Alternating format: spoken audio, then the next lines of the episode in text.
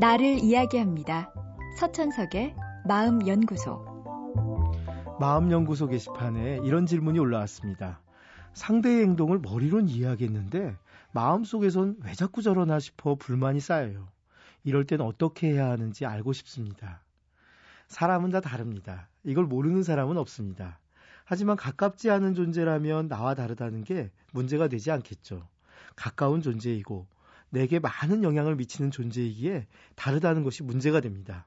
그 사람이 나와 다르다는 이유로 내가 피해를 입고 있기에 우리는 다르다는 걸 심각하게 느끼게 됩니다. 그런데 여기서 중요한 건 내가 입고 있는 피해입니다. 그 피해가 어떤 종류의 피해인지 나누어 생각해 봐야 합니다. 우선 실질적인 피해가 있습니다. 예를 들어 양말을 아무데나 벗어줄 경우 그것을 내가 찾아내서 세탁통에 넣어야 하는 일이 많다면 내가 피해를 입는 겁니다. 다음으로 심리적인 불편감이 있습니다.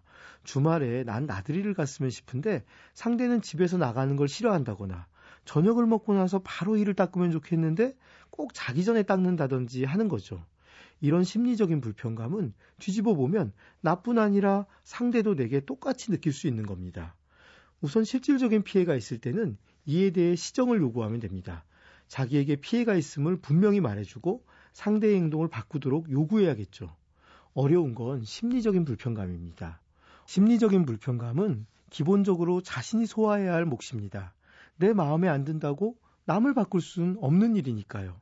설사 내가 생각하는 방향이 옳다고 하더라도 상대에게 변화를 강요할 수는 없습니다.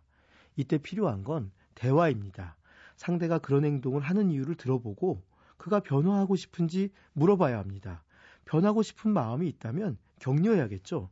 하지만 변화하고 싶어 하지 않는다면 그땐 내 마음을 비울 수밖에 없습니다. 머리론 이해하지만 마음으론 이해 못하는 일이 있다는 건 상대가 변했으면 하는 마음이 아직 내게 많이 있다는 뜻입니다. 내가 상대를 더 받아들이기보다는 상대가 내 뜻을 받아들여 변하길 기대하는 거죠. 하지만 상대에게도 내게도 변화는 어렵고 싫은 일이고 지금 서로 변화하지 않고 서로 상대만 바라보고 있는 겁니다. 하지만 변화가 불가피하다면 어서 받아들여야 편합니다. 한 발짝 더 움직여 내 머리에 내 마음을 맞추세요. 상대의 변화에 대한 기대를 버려보세요. 비록 시간과 에너지가 더 필요한 일이지만 더 늦출 수 없다면 이젠 노력이 필요합니다. 서천석의 마음연구소. 지금까지 정신건강의학과 전문의 서천석이었습니다.